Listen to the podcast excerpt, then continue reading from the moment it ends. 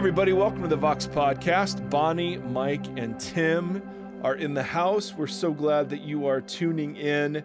Um, and and we've got we've got big news. Uh, Tim is got a headband on today, and it looks looks freaking awesome. Tim, uh, we've talked about it before, but he's a musician, and I'm I'm quite um, I quite fancy him uh, to say it in kind of the old way.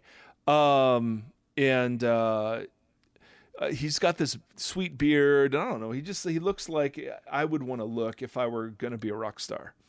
So I'll I take don't. that. I always I always have to give kind of a Tim what he's wearing update because I don't ever change what I'm wearing. And then Bonnie, Bonnie, what's what's Bonnie? What's the hair status today? Just real quick. I have a double crown braid, half Oh. up, half down, Wow. with my natural curl on the bottom. So the old hymn "Crown Him with Many Crowns" could have been could have been referring to braids, is what we're saying. Could- uh, which you I- never know. love. Now, a couple of things have happened um, since we've last conversed. Um, there, there was th- this, and, and you know, by now the, the the media's moved on or whatever. But when we were recording it, there's a pretty high degree of concern about a, a, a rally where our president um, was was bagging on one of the I don't know her name, but one of the congresswomen, uh, one of the squad, one of the four uh, freshman congresswomen, and um, and then the crowd crowd started chanting like, what was Send her back. Send her, Send her back, back. instead of Yeah. lock her up, which is definitely uh, not an improvement. Um, and and so that I, I you know we're we're getting into that season again where where we have to we have to be discipled on how to be political in a Jesus kind of way because it's it's just right i mean you were talking about about peacemaking Right. Yeah. Because I mean, I think it's it's so tough because these things happen, and you and no matter what side you're on, it's they're they're so polarizing, and they're also so divisive, and people are angry, and people are hurt, and people are mad, and our call as Christians is to be peacemakers, and I think it, that doesn't mean to just like let things happen that shouldn't happen or to allow the marginalized to remain marginalized or even to stand with people who are doing something wrong. But i mean i feel like we kind of need to have at least a little bit of a conversation of what what does that look like? Like when jesus said blessed are the peacemakers what Right. who is that and what what are they doing and why does that matter? Yeah how do you love your enemy? Um, how do you bless those who persecute you? I mean and how do you hold that intention with having strong political opinions? I mean it, it took uh, you know i mean I, again if it were obama this, see, this isn't a republican or democrat issue for me. This isn't about trump or not. It's about uh, if you're a follower of jesus it seems like you should be fighting no matter who it is for the religious liberty of everybody. Right. And that we follow a Jesus who showed such concern for the marginalized, it seems like the place we at least should start our policy conversations is on the side of compassion and to sit and um, to to to see this and and and obviously I mean people of color have said that that- that's a that's a freaking huge insult right Yeah. to just be told to go back to where you come from I mean that I, and so so I sit Well- here Bonnie this is what I need your help with all right Yeah.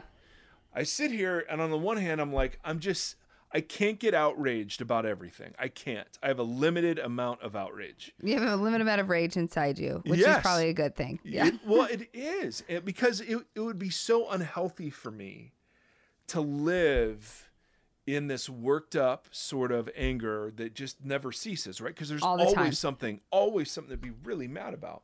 yeah So I hold that on the one side, and then I hold on the other side the prophetic call upon the church to be nonpartisanly fighting for um, the Imago Dei, seeing the Imago Dei in every person, and and fighting for laws that respect liberty and justice, and so on and so on and so on. And so I just sit, Bonnie, and I wrestle with wh- where where can you prophetically, as a Christian, say I this this is wrong. I don't. no, it doesn't matter who you are. This I, I don't care about Hillary. I don't care. I mean, right? I mean, this is Right. just wrong. Um, and how do you not get wrapped up into all of that in a perpetual way so that you lose um, any ability to help, you know, make Jesus beautiful in the midst of all this?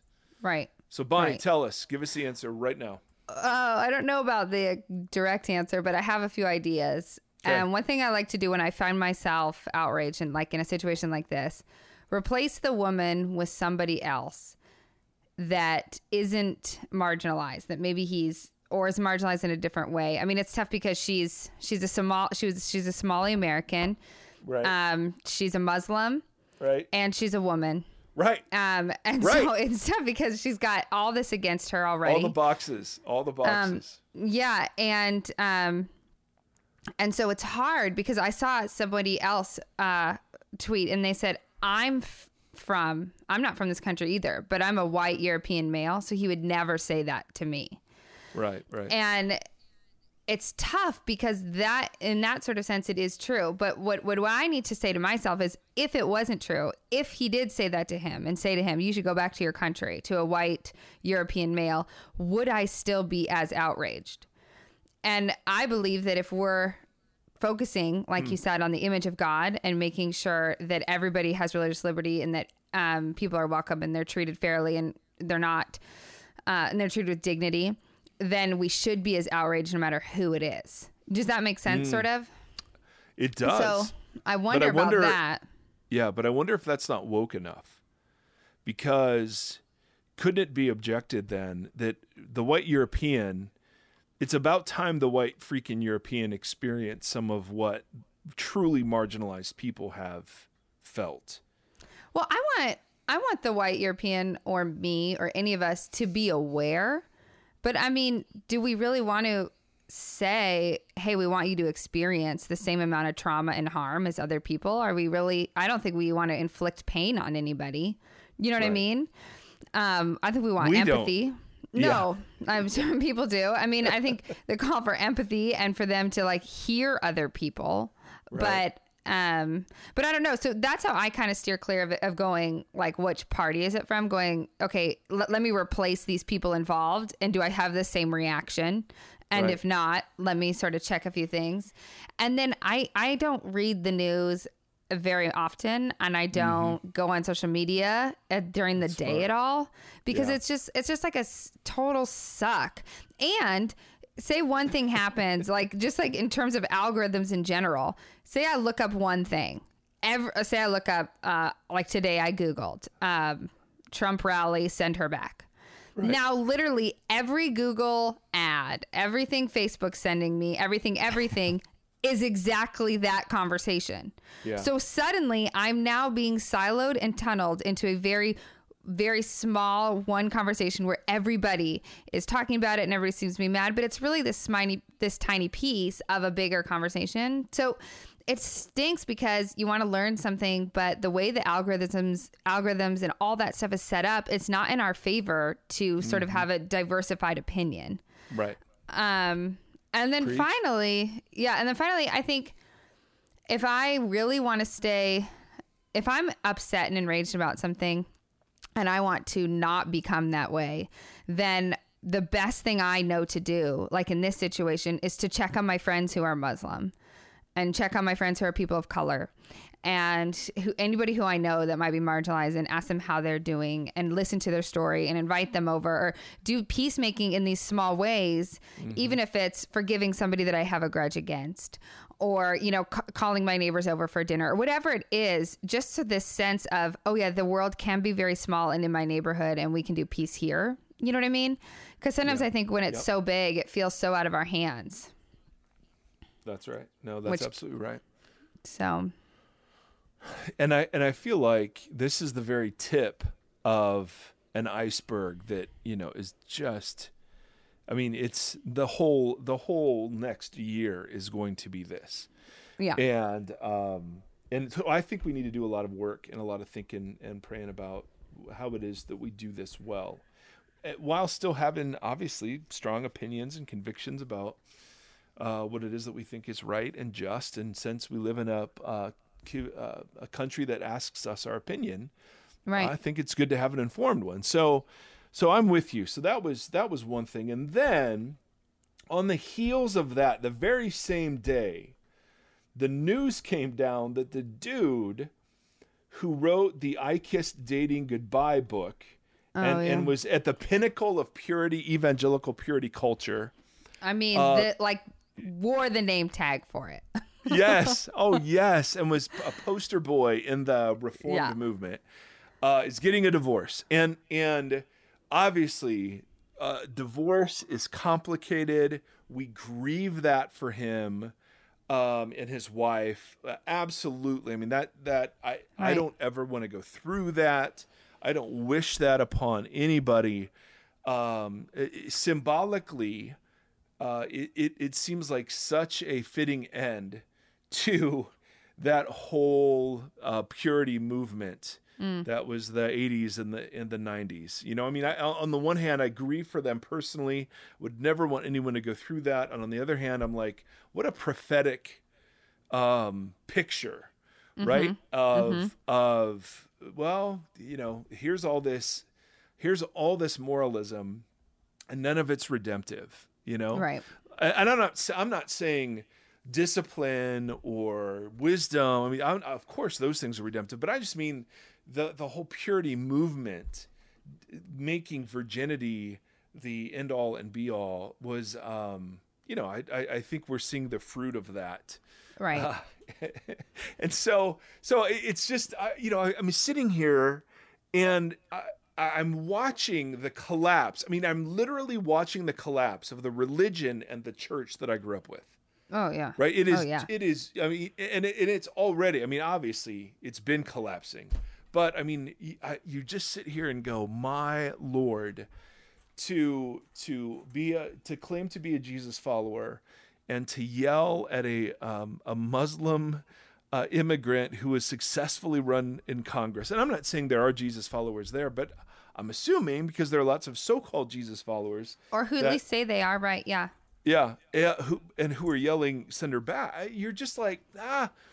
At, at some point, um, you just the the word Christian doesn't apply, and I, and it's certainly not in perfect. I mean, it, it's not waiting for people to be perfect.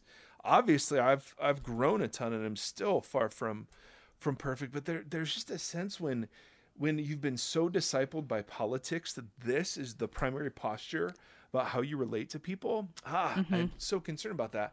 And then Yeah. the just the sexual stuff is so because because purity culture had maybe i think good intentions um but but it's it's wrought such carnage.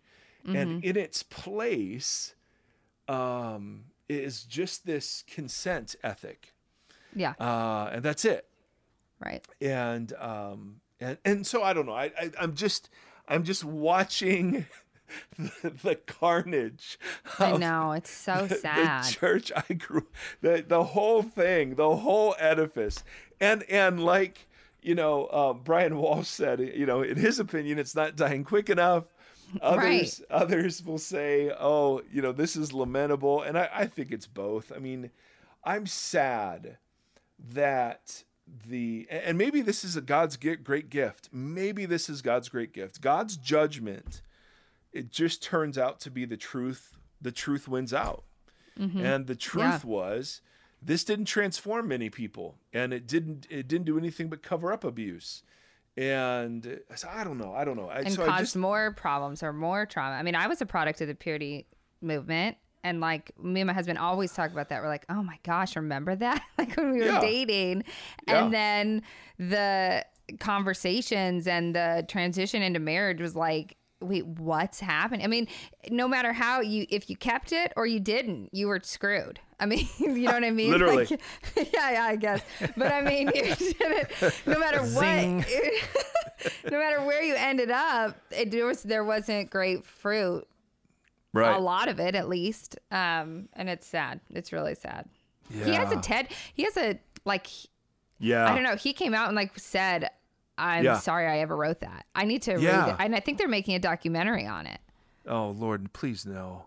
I mean, not on it, like on the carnage Uh, of it. no, I know, but, uh, But- ugh, uh.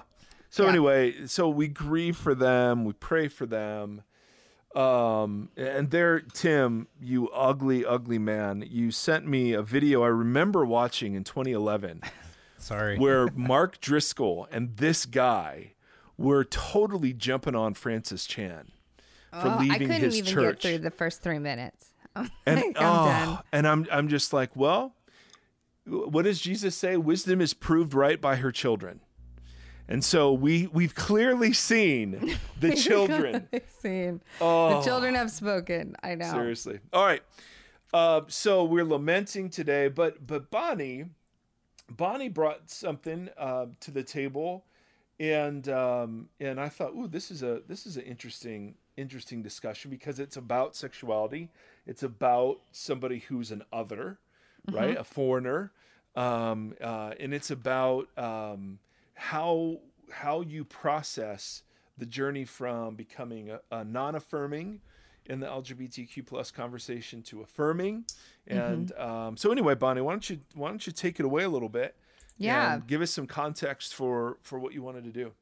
Yeah, I just wanted to bring this to discussion. So one, it, Sarah Bessey, she's um, she's an author. She kind of she was real tight with Rachel Held Evans, and um, they put on the Evolving Faith conference each year. She has two books that I've read that are really good. I really like her, and I respect her work. Um, so she came out with she's one of the few that still blogs, which is great. So she came out with a Blog. blog, yeah, about um, like her journey um, from, like you said, to being non-affirming to affirming of the LGBTQ plus community. And um, I was reading it, and I was so interested in it because I'm, I've always been very interested in that. And so um, I wanted to read it. And she uses the passage. It's in Mark 7. It's also in Matthew 15.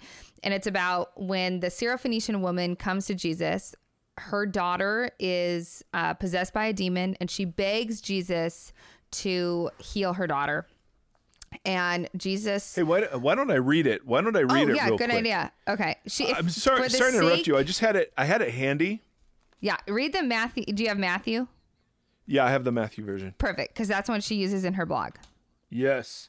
So leaving that place, Jesus withdrew to the region of Tyre and Sidon. A Canaanite woman, and Syrophoenicia is saying the same thing, from that vicinity came to him, crying out, Lord, son of David, have mercy on me. My daughter is demon possessed and suffering terribly.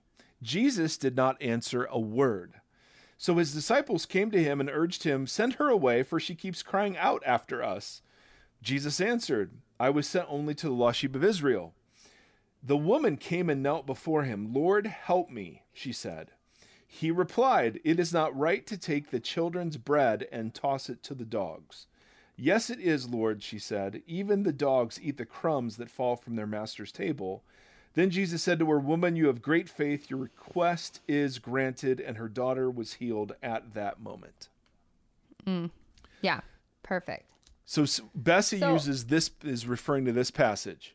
Yeah, so she says this, and let me just read this little excerpt from her thing just to set it up. So she says, In this woman, or in the story, a woman is crying out to Jesus for help because her daughter is possessed and suffering, but Jesus ignores her. She continues after him, begging for him to help her.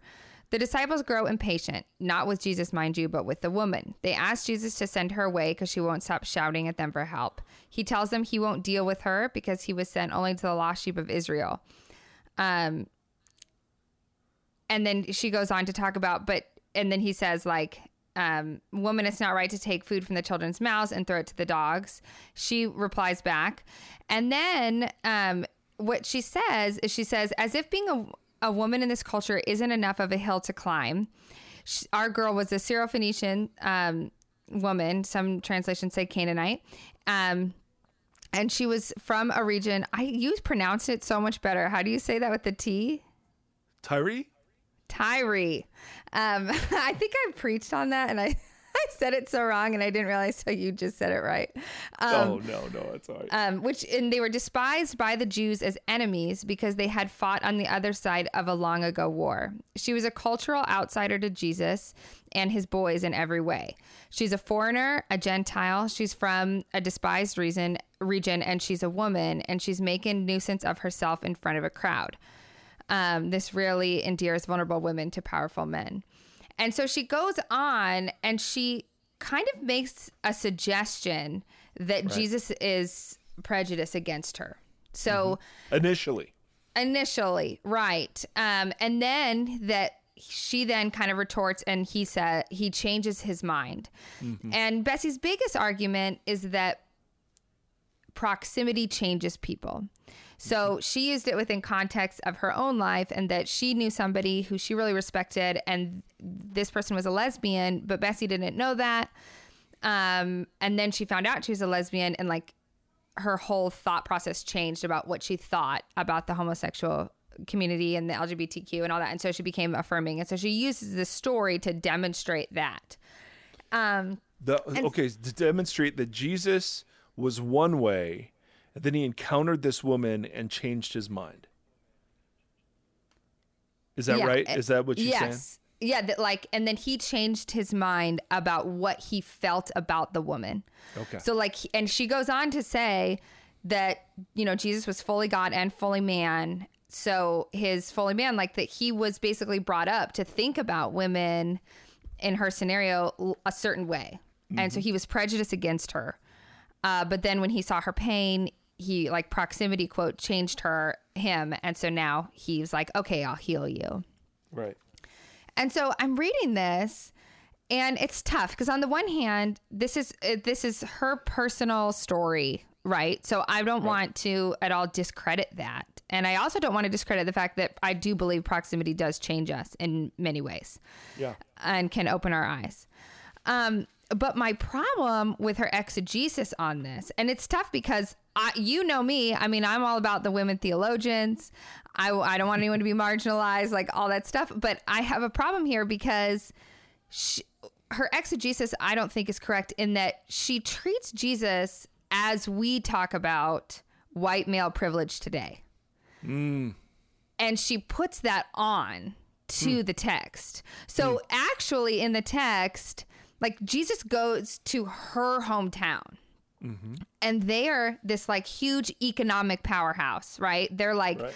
they have all this money, and there and the there is sort of a conflict between, um, like people from her region and the Jews, but it, it maybe it was from a war. But everything I had read in the commentaries was because this like agricultural problem the jewish people would like raise up all these crops but then actually this superpower of like an economy superpower would take all their crops to make mm. them richer and so jesus is actually the outsider in this story mm. and so i had read all these different things about how like he's the one and if you go to mark he comes the disciples aren't in the mike story or the mark story he comes and he hides in the mm-hmm. mark story because he doesn't want to mm-hmm. be found but the things that I was reading, and just given the socioeconomic status of the day, is he was the outsider. And even though she was a woman, it would have mm-hmm. taken one call, one of her saying he did this to me or whatever, and his whole life could have been ruined. Like that's how much more status and economic mm. status she had over him, even wow. though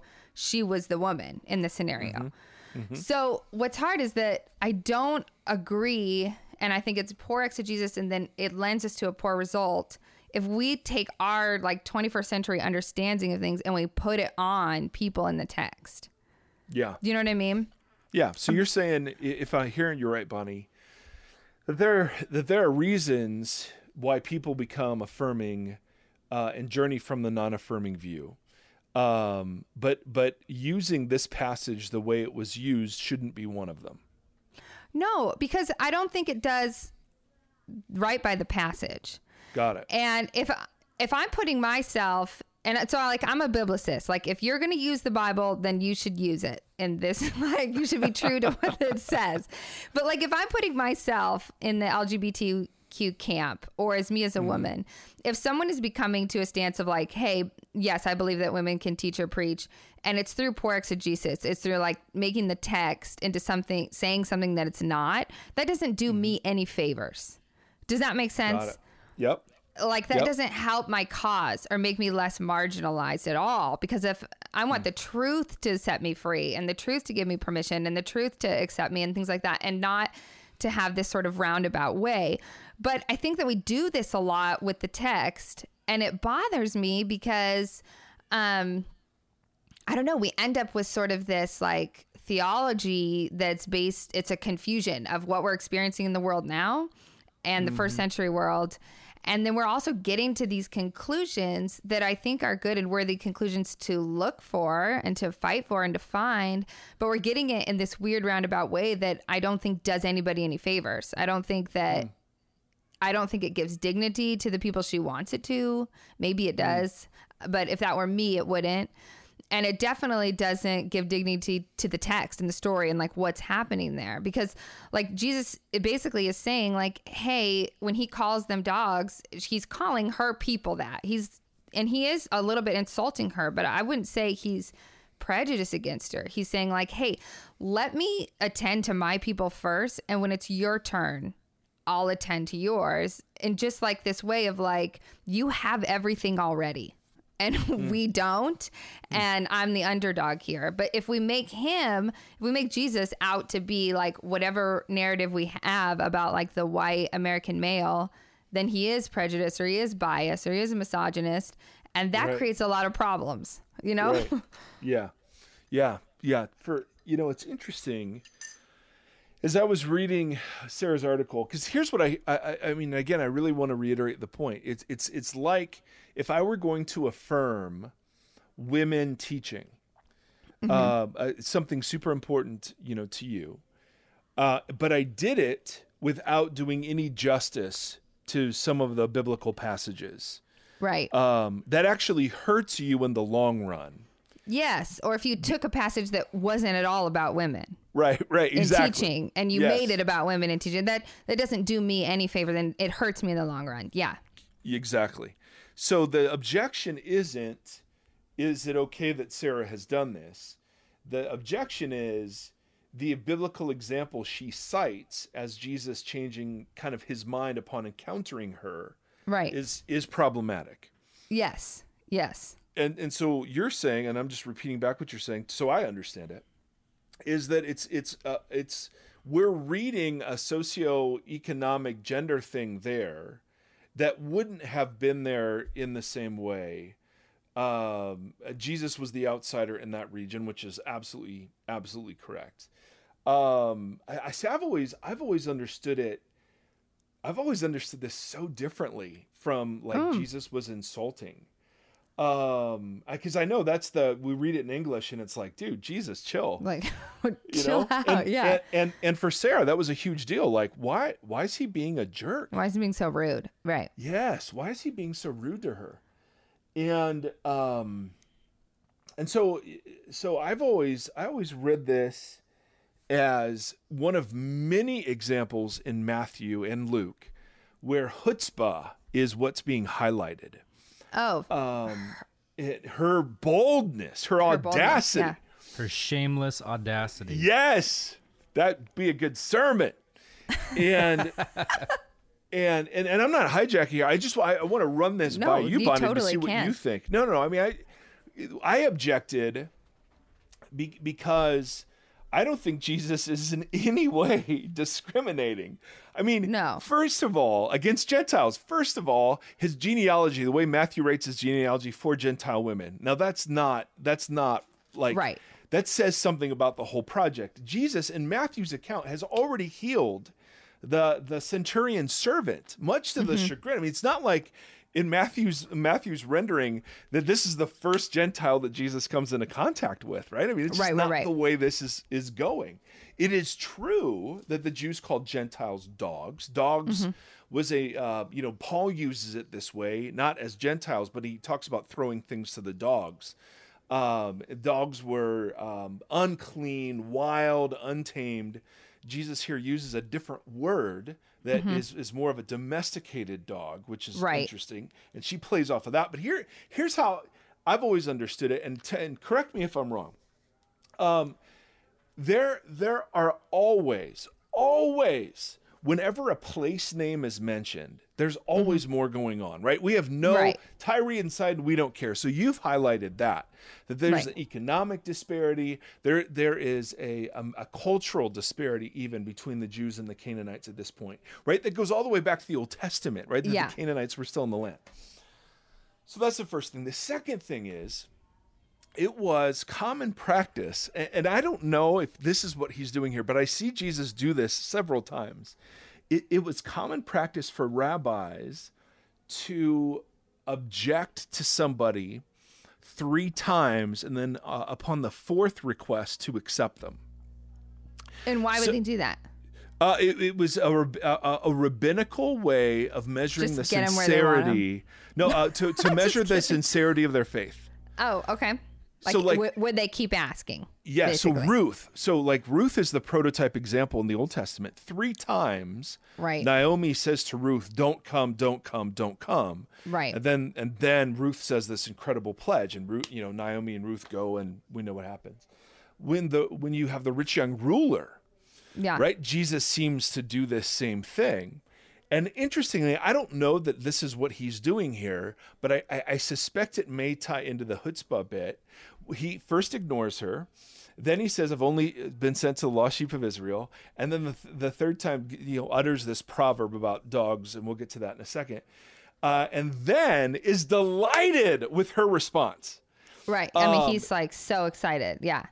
and it's the same response he had to the to the centurion right, Right. When, when he says after he meets the centurion i've not found such great faith in israel and so so and, and then you get to the dog part and and forgive me if i'm going here. I i i this is where i was objecting. I'm with you. Um there was a proverb that was a very it was a very jewish it was a jewish proverb of the day that simply said um uh let me find it. I want to find the exact quote. Uh hold on. Free air. Oh yeah yeah, yeah. Um you don't give children's food to the dogs or dogs food to children okay that's the proverb Okay. yeah, just like you have all the proverbs in the Old Testament, and that was just a way of saying that um, you do what is appropriate. You- Right. your your job is to do what's fitting, right? Yeah. Um, and so so in a colloquialism, like if we were to go around talking about kicking the bucket, um, you know, imagine a couple hundred thousand years later, kicking the bucket would make no sense right. Right. Right. right? Uh, or having a bucket list, right? You Yeah, just yeah, be like, yeah. I don't even know what that is. But so much of Jesus is talking in these prepackaged proverbial statements that are filled. So if I said to you, hey, your nose is growing, what story am I referencing? Pinocchio. Correct. And I'm not just referencing the one part, but the, the whole story I'm referencing. So, so I can say in a gal a long time ago in a galaxy far, far away, and you already know there's a whole world sitting behind that statement. Right. Similarly, what I think is that when Jesus said to this woman, "Look, we don't take uh, what's the child's and give it to the dogs. We don't take what's the dogs and give it to And the give it to the child's, right. He's he's just saying the same thing about Israel and the Gentiles again.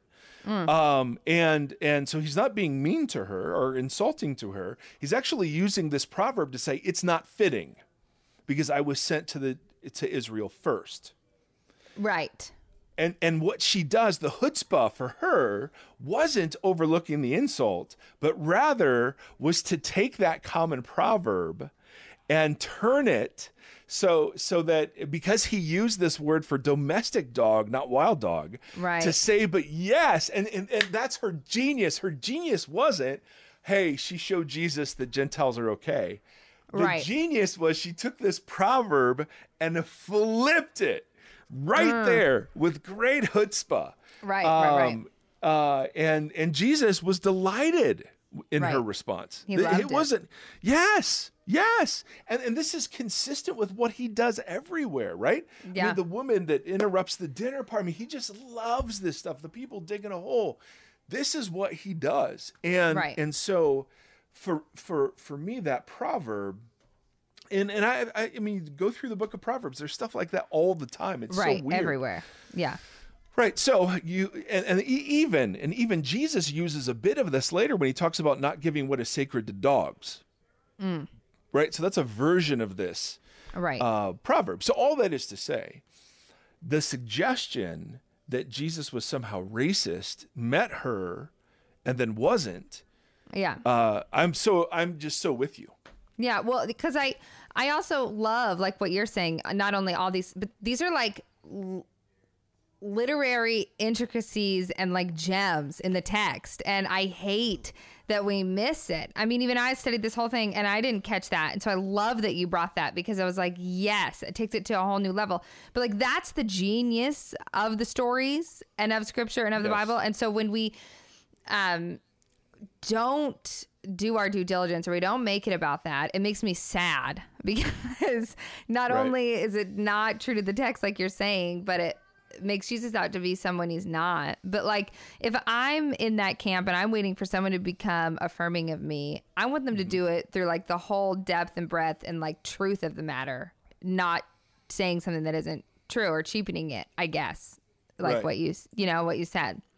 Well, yeah, no, I, I and I think that's I think that's a really interesting point. Um, th- that to me is the the most fascinating point in all this is the, what you're saying that I would want the argument to be made. I mean, I'm sure it was awesome when people who like and respected Sarah, um, and and were affirming saw her being affirming, and that was hugely validating Absolutely. um but but to to others uh if the and that's just it's it's so good because then it's like um you could use this in so many different different areas because there there is a way to approach the bible that um that utterly reads uh 21st century issues concepts controversies back into the text and totally violates everything Right. so, so let me ask you this then: If you were going to make an argument from the Bible to be affirming, what what passage would you use instead? Oh dang. Um, if anything, I'm compelled by the argument about um, the Bible and its patriarchal outlook, and so I'm compelled to dive in deeper there. Um, for me, though, I question: Is this something of going? Is this a spirit move that's happening? Are we seeing a trajectory here where the culture was so heavily in this way? I mean, that's why when I bought that Romans disarm book, because I was also compelled by that and going, our idea of homosexuality and like LGBTQ plus, and even Gambas saying like we're sort of obsessed with sex when they weren't back then. And so I'm going, okay, how much have I put on to the understanding of the text that wasn't there? So I'm I'm interested in that because if in first century it wasn't at all like that, then I don't think that we can even use the text in that understanding. So for the woman conversation, I do see that again and again. It's like I think it's more explicit in terms of like women not being allowed to teach and things like that.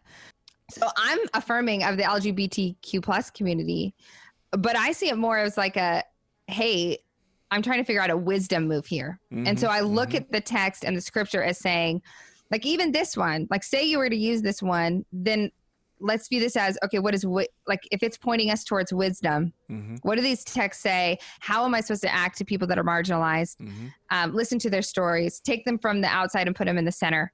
Um, but I, I don't know just because of the like complete, total different worlds. I'm not sure that what we talk about in terms of the LGBTQ community is the same thing that they talk about. And so I don't know yet about that, if that makes sense. Mm-hmm. But I'm also not willing to go, well, so therefore, you know, I don't think I'm not affirming of them because that's, I don't see that in terms of the whole narrative of scripture of how Jesus treats people who are marginalized.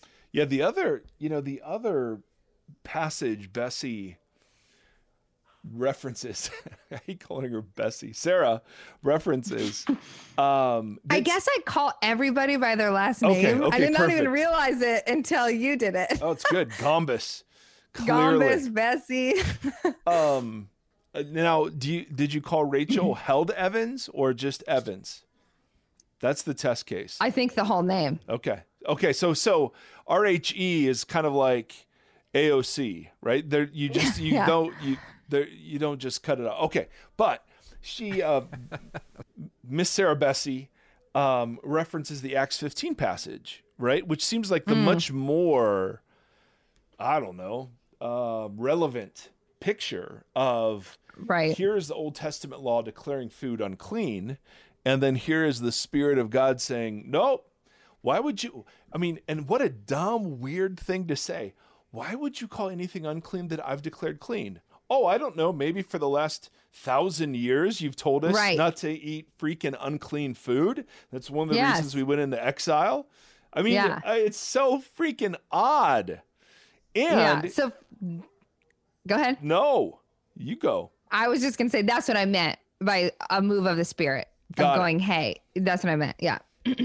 Well, I mean, and that seems like if you're going to, so if you were going to make an argument, I mean, to me, that you either have to do one of several things. One, you have to say um, that what we speak of when we speak of um, homosexuality and all all that, all of that is different from what the Bible is condemning. Right. Um, secondly, the Bible actually doesn't condemn it, and we've misread those passages. Thirdly, the Bible does condemn it, and it's wrong. And we've talked about we've talked about just that option.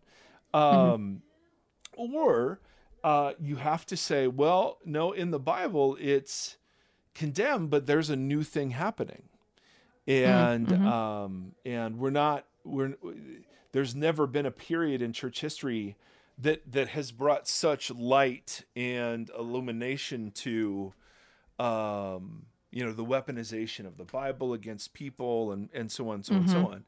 Or the last argument it was just a, a divine accommodation. Just that well yeah of course god's design was male female but there are all sorts of things that aren't perfectly god's designed and god accommodates those things.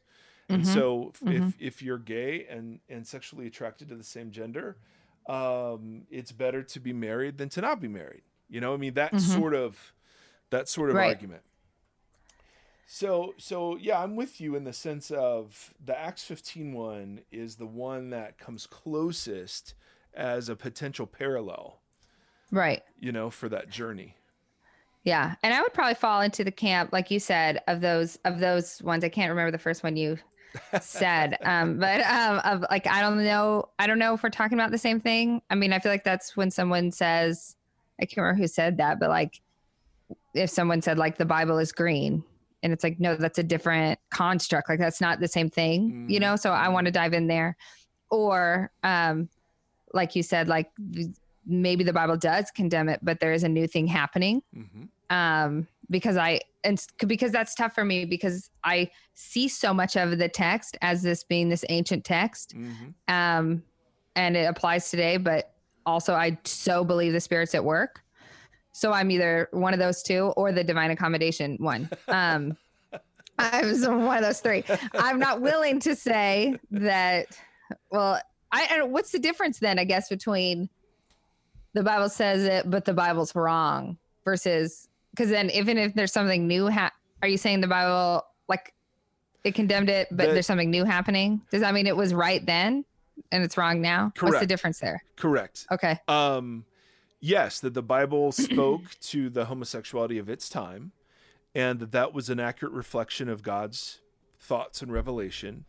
But um uh we now know that the spirit's doing a new thing versus um uh paul was just wrong paul was a product of his time and oh and he was just wrong he was just wrong. Like he was errant uh, Right, on okay. this. In the same way, like you might draw parallels to, um, you know, his instructions to slaves or Right. his view of marriage in certain passages. You'd just be like, well, he was he was just wrong. We actually just know more now.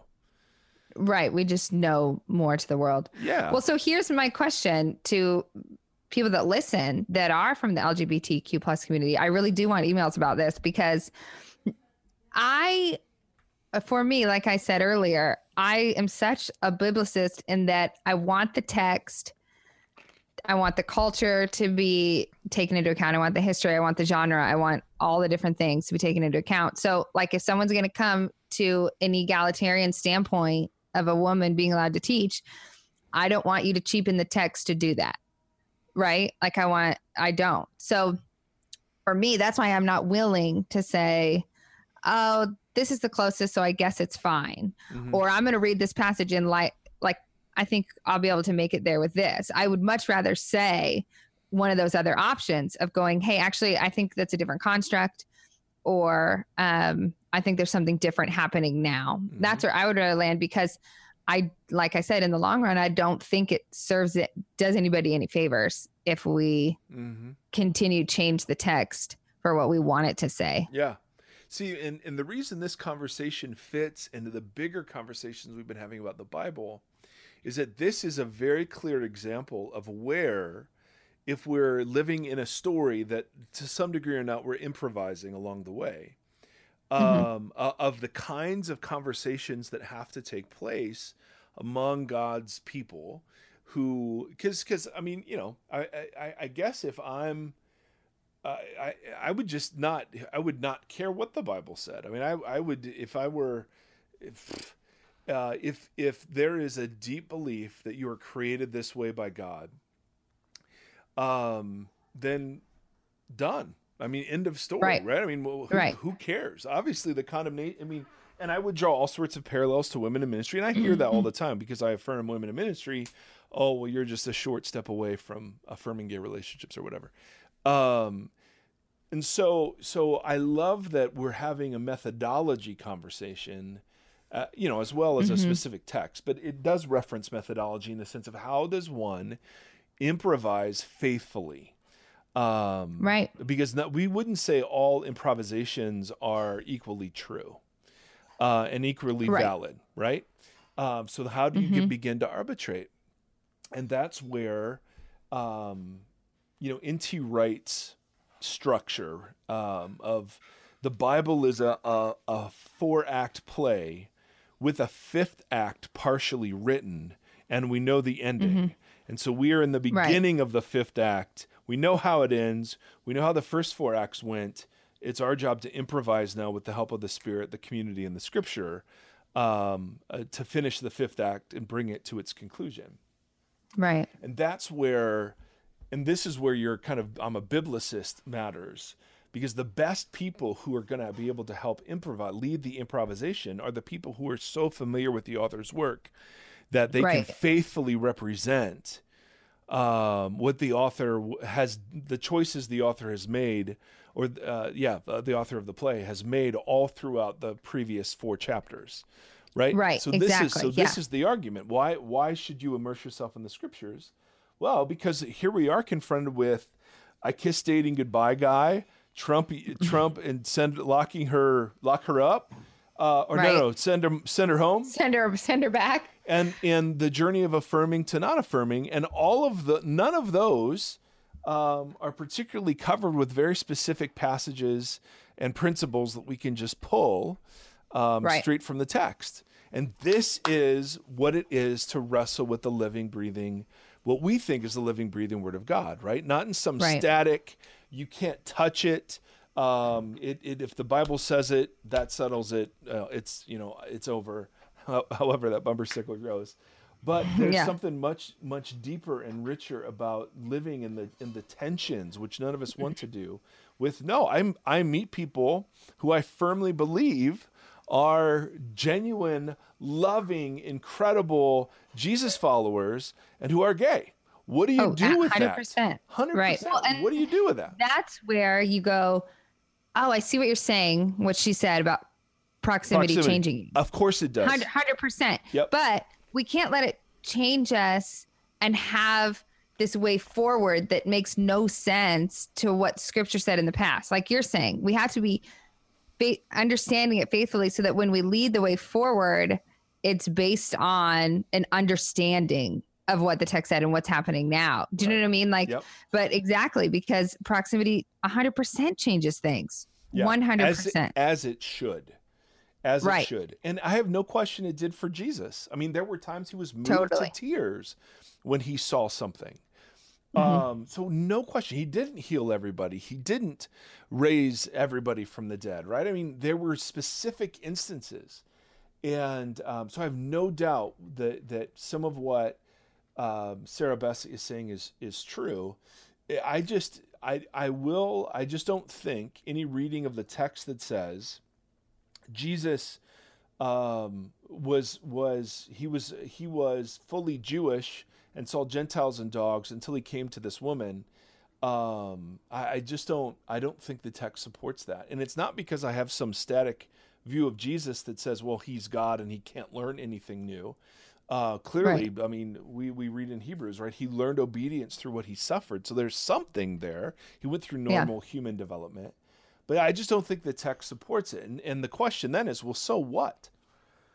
So what if this text doesn't support it? Well, for us, for our community, we still think there's something about this ancient book that is revelatory, right? That mm-hmm. reveals something to us. And so we, um, as part of our allegiance to Jesus, we submit ourselves to the authority of this of this document, and it's much more complex than any of us were ever told. Yeah. Um, way more complex than how seminary taught us to understand it and and that's beautiful. I think that's as it should be. And the the older I get, the more I'm thinking God is so such a genius for doing it this way, right? Um, because it, it, it allows for all of this to happen. Yeah, you know the this, exactly. Yeah. So I th- I think what what you were bringing was really good and really important, and I thought it was just a great example of how do we live out the story that we're that we find ourselves in. Um, right in, in ways that seem congruent. And and could we be wrong? Always, of course. Right, hundred percent. But and even just allowing yourself to ask the question. Yeah. Like, is it fine if I think the spirit's doing something? Like, I there's so many years that I never even allowed myself to ask that question. Sure. Do you know what I mean? Yeah. And it was like terrifying. Like, I'm gonna be sent straight to hell if I do that. Yeah. So even just being able to have a safe place to talk about these things, um, and with safe people is is what I think what it's for. Yeah. No, that's if that if the podcast does that, then we consider that a success, you know? Yeah. Um mm-hmm. Because I I was taught by um I don't remember who taught me. Oh, this was Rob Bell. This was Rob Bell in like 2003, maybe 2002. Um he was just getting going. Yeah, was he was pre, ramping up pre-heretic days, I guess. yeah, according to some. Um, but but he talked about how good teaching always starts conversation; it never ends it. Yeah. And I and then when I went back to the Gospels, I looked at that's what Jesus did, even in his parables, right? He always he always left something hanging. Yeah. Um, out there. But, I mean, what sermon does that? Have you besides ones you've preached Shut, okay pretend no, that you don't no, no, but i mean i'm serious so like most of the stuff is just it ties it up in this bow right right and so we largely aren't in practice of doing this with the text That's we don't know how to do it we're afraid to do it yep. i mean it's like it's terrifying well and and the people. and the analogy i mean i cannot get around and I, i'm sorry but the analogy of what it is to parent well and what it is i want from my kids mm-hmm. is is the is the it's the I can't get around how powerful that image is because I, am sitting parenting my kids as they make some good choices, um, every now and again bad choices, and and you're sitting there and you're confronted with um, okay, well, they did this thing, and oh, you know, do you just jump on that thing? Well, no, the answer is much further back in the chain of events, right? It's in the right. it's in the area of desire and in the area of value system and and seeking validation. I mean, it's all that all that incredible stuff. I, I don't know where I'm going with this. Uh, I had such a profound point in my brain that I, I think lost. you were talking about like you're basically saying in parenting, like, what's the why, why you're doing stuff? Yeah, but how does that relate to what same. we were just saying? I think it was you were saying. Um, so when we deal with the text, there's all these different layers. This is what I took from it. There's all these different layers, and we have to approach it with like sort of this understanding of the why behind it, not just like, hey, do this, don't do this. Yes, yes, exactly, exactly, exactly, exactly. If we if we parent according to the um, imperatives of the Bible, and that's all we do, right? The, the you shall not or you shall, and we don't do any of the indicative stuff. The here's what Jesus has done, here's the grace you live in, blah blah blah blah blah. um, like in parenting, you just get you just get kids that learn to hide, and Right. um, you know, and you get a view of God that is similar to what we've discussed in previous podcasts, right? That is just that is just waiting to zap us. But Yeah. but when you when you start diving into this deeper stuff, you just get stuff opens up in such magnificent ways. I mean, I'm learning so much about how Jesus parents me from trying mm. to parent teenagers. And it is it's incredible because the goal of their teenagering isn't for them to act a certain way or to be a certain way. It's not that. It's it's the goal of my parenting towards them um, is that they inhabit a world that allows them to render judgments and decisions. Do you know what I mean? Do you know what I. Mean? Like I I, want their imagination populated with beyond pop culture and memes.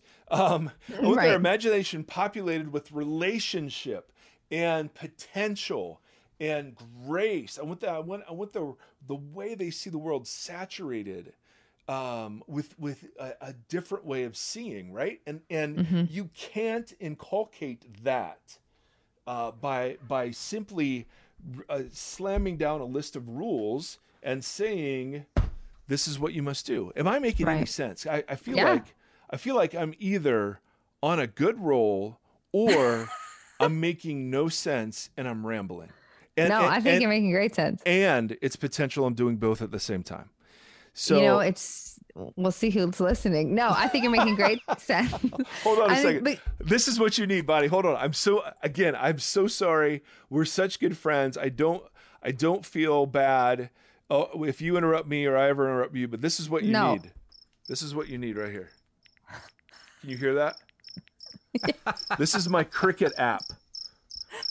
Just Yeah. So if you if I'm silent if I'm going, remember we have the Wolverine Wolverine um warning, right? We're being mean. right. But then this this is the hey you're rambly. And you're making Mm-hmm. Yeah, no sense. no, I think you're good. I think you could use this tie-in, which is what if we were believers that were able to look at the world with such big possibility of tension, of grace, of wisdom, of uh working Oh, I know what I was gonna say. I know what I was gonna Oh. say. There you go.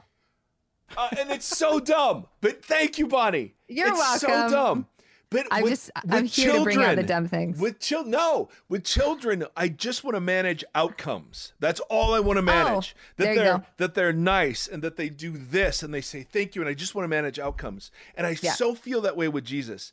That what Jesus all Jesus cares about is the outcomes, that I'm sexually pure, that I tithe, that I whatever whatever whatever.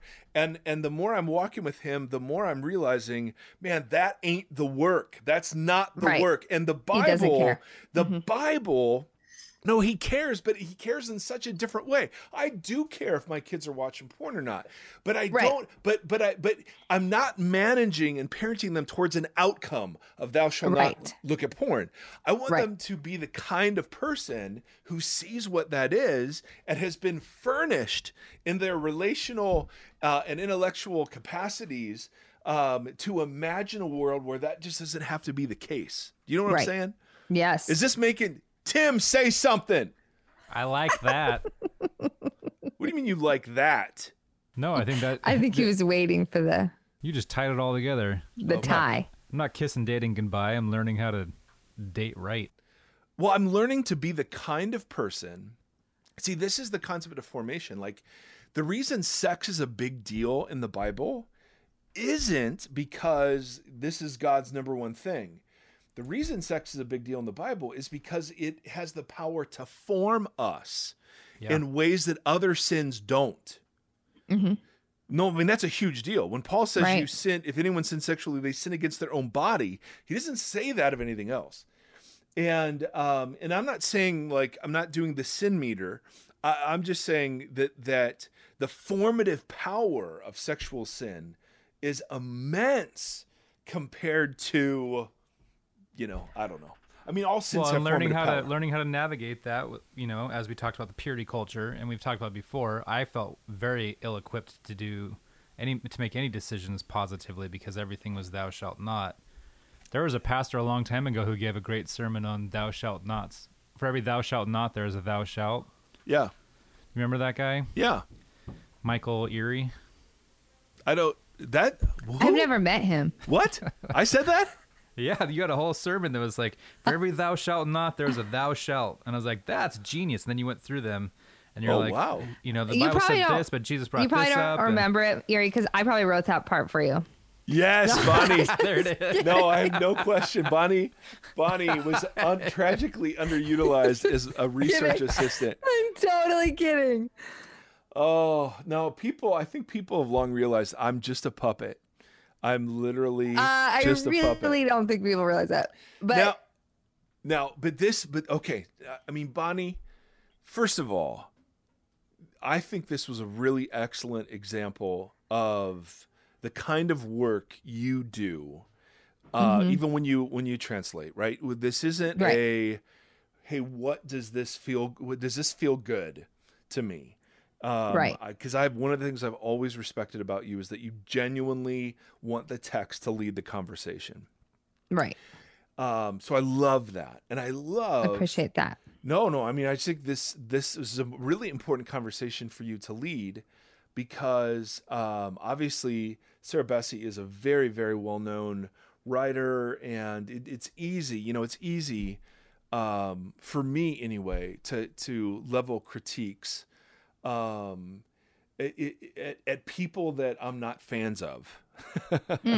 Yeah. But you know, like if N.T. Wright said something, which he hasn't, because he's as close to Dallas Willard um, as can be, and Dallas Willard was as close to Jesus as can be. So by the transitive property, Six degrees of Jesus. yeah, six degrees of Jesus.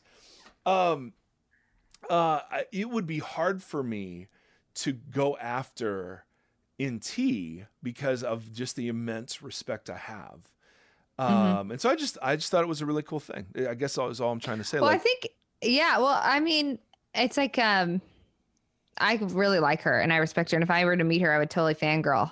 you know what I mean? Yeah. Um, but I think she considers herself, as she should, a theologian, and as me as a theologian, the best respect that anybody can give me exactly. Is to challenge me and to Right. say, "Hey, what do you think about this?" and ask me questions and for to talk with me or to whatever because if if I'm saying something and it's not doing what I want to do, which is let the text lead and give it just the justice that it deserves, whether or not I agree with the text, it should be off the table. You know what I mean? Like if I'm mm-hmm. not showing it justice and somebody doesn't say anything or doesn't let me, that's not helping me grow. It's not even respecting me as a theologian. You know what I mean? So That that's for so me true. personally. So true. That's so good. Okay, we've been going an hour. So Time to wrap it up. it is time to wrap it up. It's um we Why are you laughing just now? well, I'm so glad that Tim is in the room because if if if there was me and then and then Bonnie and then someone else like me and Bonnie, it would be it would be very tough. And so Tim just you're wonderful. I love you. Um all right, so anyway, my friends, we've got so oh, so much so much coming, so much to talk about. But we've got um uh, some other. I'm trying to recruit a Calvinist. Like I'm, I have a dear friend who's this, getting his PhD in Reformed theology, and so I'm trying to get him on the podcast and just do an interview, like, like get his best stuff on why this That is true. sounds great. I know, Yeah. that would be so fun, huh? Yeah, And then that would be fun. yeah, no, I'm trying to. I, I will try to find a complementarian to do that. I will try to find um uh, who else. Uh, you know, it'd be interesting to hear a Trump supporter. Uh, but Mm-hmm. that, but, but again, I don't want to. I don't know if I'd want to do that or not. All that is to say, I'm rambling. This Uh, is I don't I I think it would be interesting. This is just me though. A seven day creationist. I would actually really love to hear that viewpoint. And then if you believe the earth was created in seven days, what the implications are then for the rest of the Bible. Okay, I've got Ken Ham's um, museum uh, just down the road. Right? The creation is that, or is that the Ark? I don't remember. Is that the Creation Museum? Oh, oh, my Oh, gosh, oh. are you by the ark? I, I think maybe I am. I think it, the Ark is in Kentucky. as It's it like should a, be. Now it's hold like on. amusement park. I don't know, but It's a replica. we're ending with instead with a blessing. We're to end with Seth Erre. Yes. Okay, Seth Erre just walked in shirtless Mm-hmm. with a. He's got his pajamas on and he's got his, Doctor. his doctor stethoscope, mm-hmm. Oh, perfect. or as we call it, a stethoscope. Yeah. You know what I'm saying? Yes. so why don't hey why don't we close today by doing the Shema? Will you do the Shema? yeah. All right. So one of the prayers we do around our table because we are oh so spiritual mm-hmm. is we do the Shema in English and in Hebrew. Mm-hmm. And so Seth Erre is going to lead us in the Shema. Are you ready? Come right up here, buddy. Talk right here. Okay. All right. Are you ready? Say say good morning, Fox. You can say good morning, Vox. Say hi, Seth. It's me, me, Fox Podcast. Yep. Okay? Yep. Good morning, everybody. It's Seth. Good morning, everybody. It's Seffi. It's welcome to Fox Podcast. Welcome to the It's- Vox podcast. Here you go. It's Daddy. Uh, here's Daddy. Do you want to do? Do you want to do the Shema for everybody? No, but let Tim go first. Mr. Tim, go first. I don't think he knows it. Mm, yeah. Mr. Tim likes rock music. He doesn't listen to he- Yeah. anything Hebrew. Oh, I will I get stacks on. Do you- so we do Shema. Yes. Okay, are you ready? You want to do it? I'm gonna say Basigas. Huh? Basigas for you. Okay. All right, here we go. Ready? Yeah. All right. Say Basigas. No, let's do Shema. Some. Yeah. All right, you do it. Yeah. And I'll do One, two, two, three. three. Shema Shema Israel, Israel. Adonai Eloheinu, Adonai Adonai Echad. Echad. Hear, O Israel, Israel, the Lord our God, God, the Lord Lord. alone. Love the Lord your God Lord by your your heart, heart, soul, soul, mind, mind, and and strength. And love your neighbor. Zeph, Zeph, amen. Amen. There it is. Love your neighbor as Amen. yourself. Amen. Amen. All right, until next time. And thank you, folks.